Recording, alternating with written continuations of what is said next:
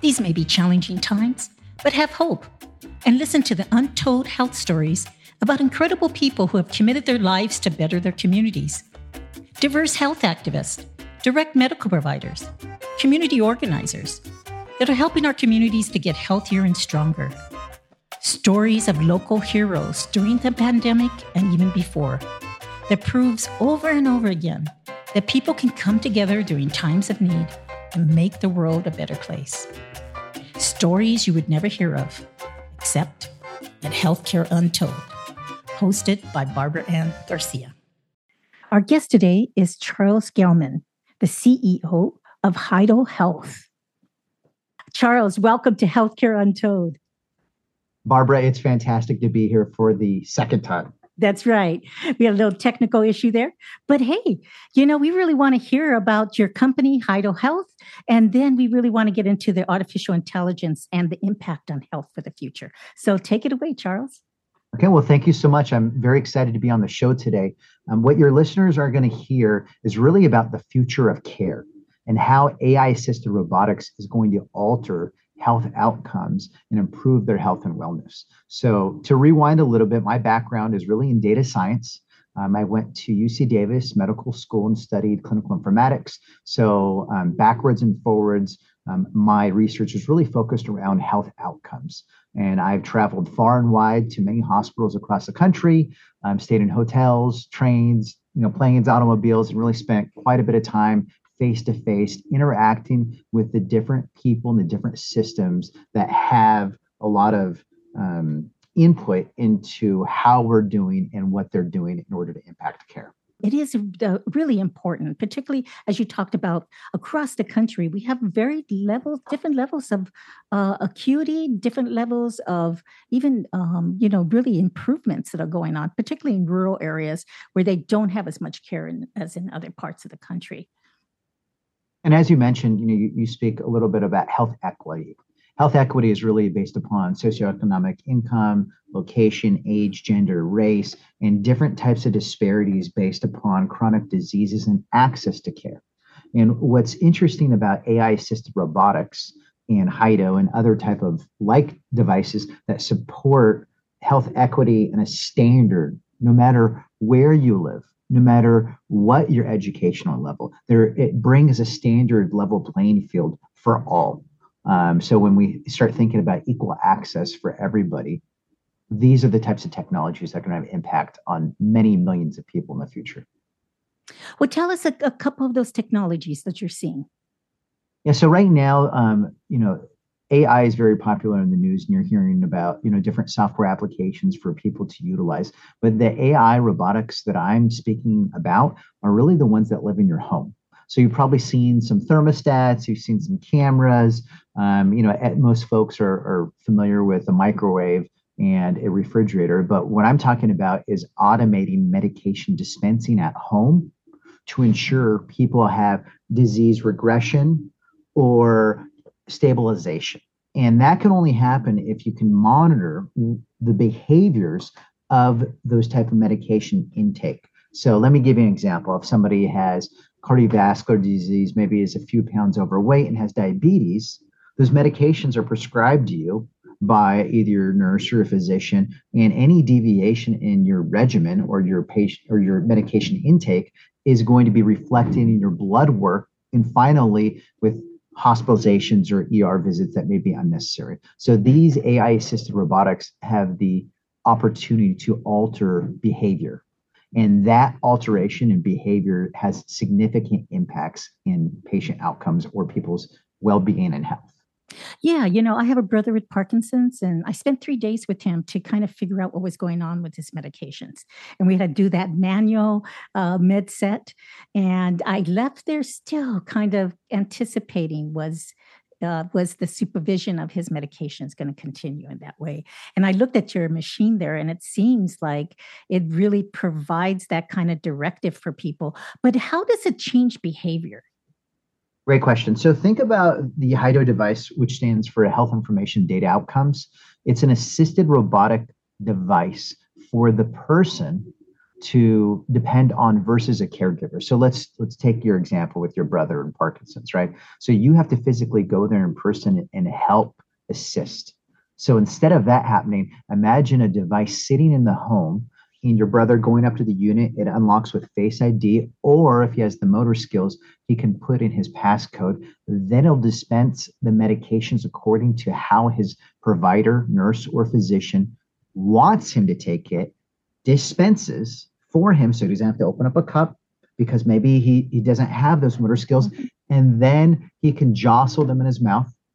And we have a, a recording so we verify and validate that he's taking the medications according to the frequency, the time, the dosage, and we even track the count. So we know when he's going to run out and when he needs a new bottle. That is so cool. And, you know, I really think that um, how do we, uh, one of the questions I have for you is how do we make that in an equitable way? because I'm sure your device is, I mean, we all have to find sponsors for the kinds of things that we create so that it becomes, you know, a paid um, could be paid through Medicare or through Medi-Cal. Um, is that kind of how you're looking at that? Yeah. So this is a um, the way that folks get their hands on this particular device is really comes down to um, health plans trying to divert some of the cost of care. So right now, major health plans are paying for unnecessary hospitalizations and ER visits, and they're already paying for the medications. Now, copays may change accordingly, you know, depending on your plan, but patients that get this device are paying nothing for the device. So when you start thinking about leveling the playing field, the playing field is this.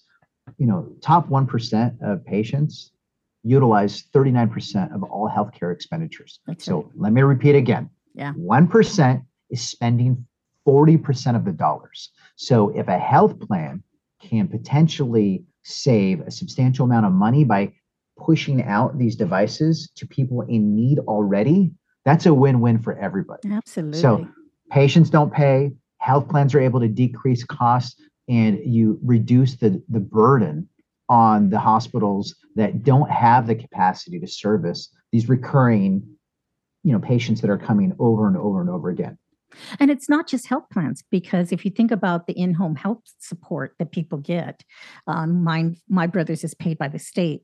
That means that his caregiver can focus on other things. So that qualitative piece, just because they could spend the four hours filling his med set, making sure he's taking his meds. Well, in addition to that, you start thinking about the caregivers that are helping assist patients at home with assisted daily living activities. You know instead of them fumbling around with all the different medications or maybe they don't have a bottle or things are missing or they're expired they can focus on the person there. So exactly. what do they need to improve their health and well-being? You know do they have a, a clean living area? Do they have food in their pantry? You know other elements where they can focus on the person or maybe instead of doing this in lieu of maybe they're just having a conversation and then you can actually get to the well-being of that person the happiness because they have the ability to have those conversations whereas they would be you know pushed focused. down a different direction and right. focused on medications which exactly. you know it should have already been uh, taken care of prior to their arrival well, I really love that idea. And uh, I saw you showed me some of the devices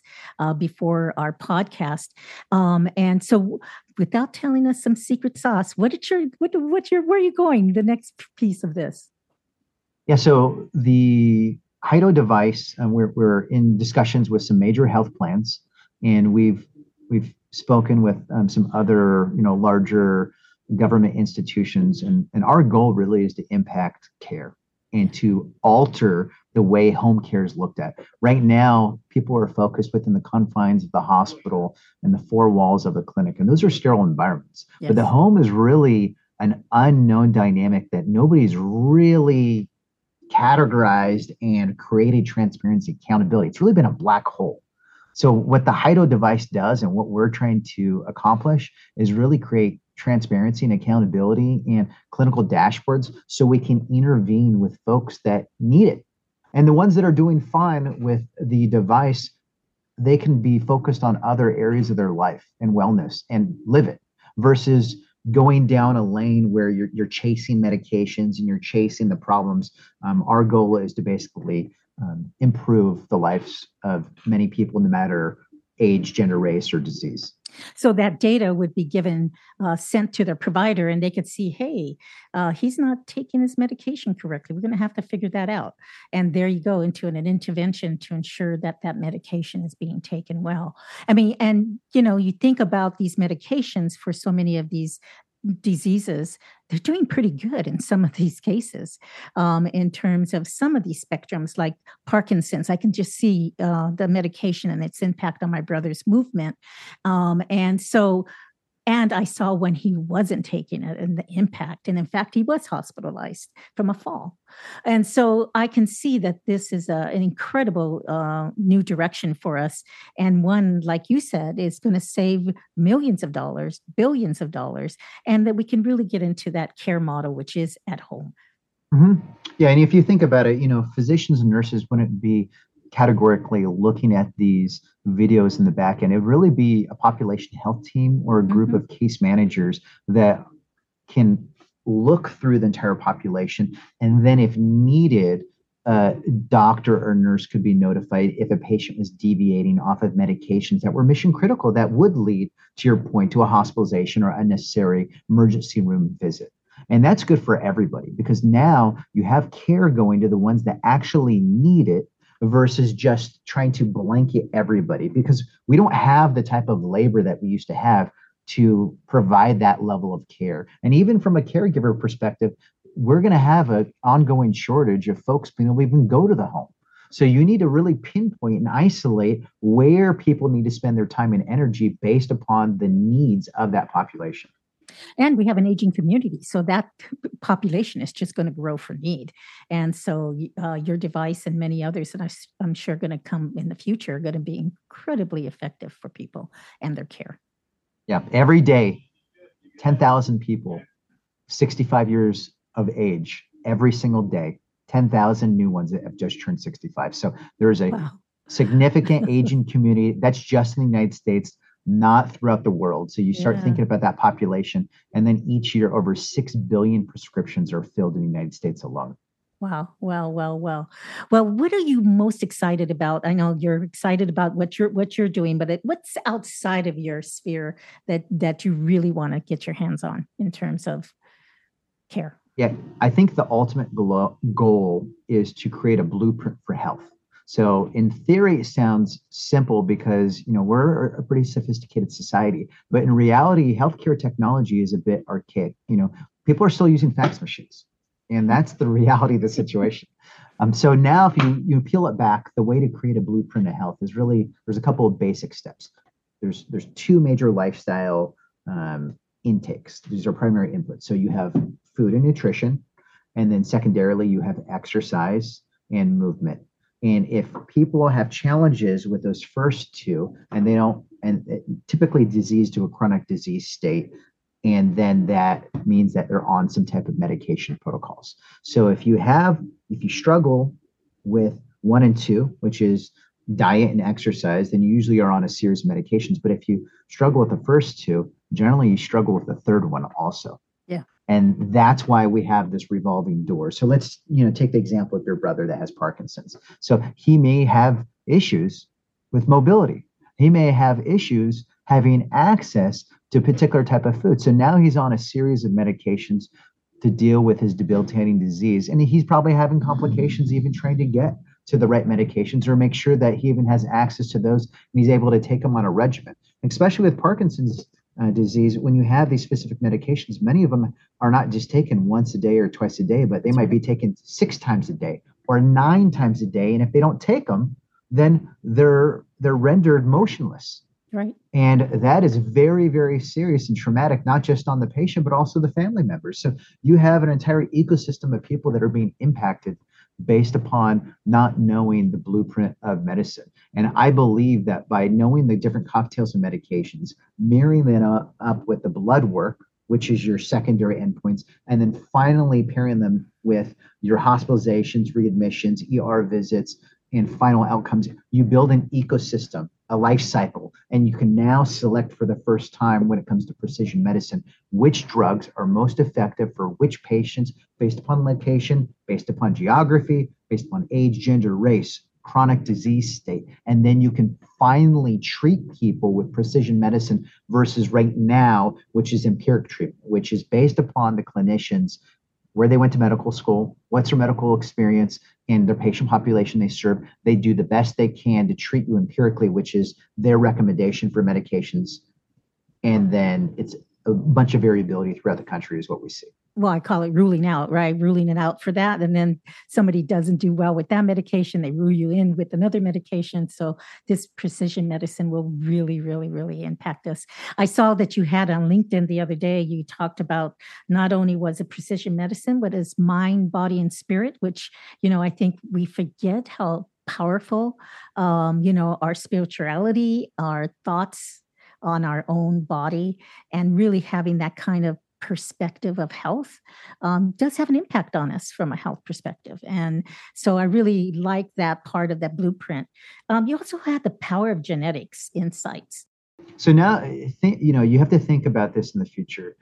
Think about a wide proliferation of HIDO devices residing in the home. So now you have a representation of all these diverse populations. And you can isolate now with those populations and locations the types of medications that they're getting, those types of secondary outcomes, to their blood work, and those final outcomes. And you can determine what those best solutions could be for those types of groups. But right now, most of the clinical studies that go on and most of the type of data that we're receiving is really um, skewed to you know a specific type of group that they can recruit for studies. So they're not a great representation of everybody. So we can really get down to the nitty gritty when you start talking about precision medicine and genetics to what would be most effective from a clinical standpoint by having the units out there and collecting that data so we can service people differently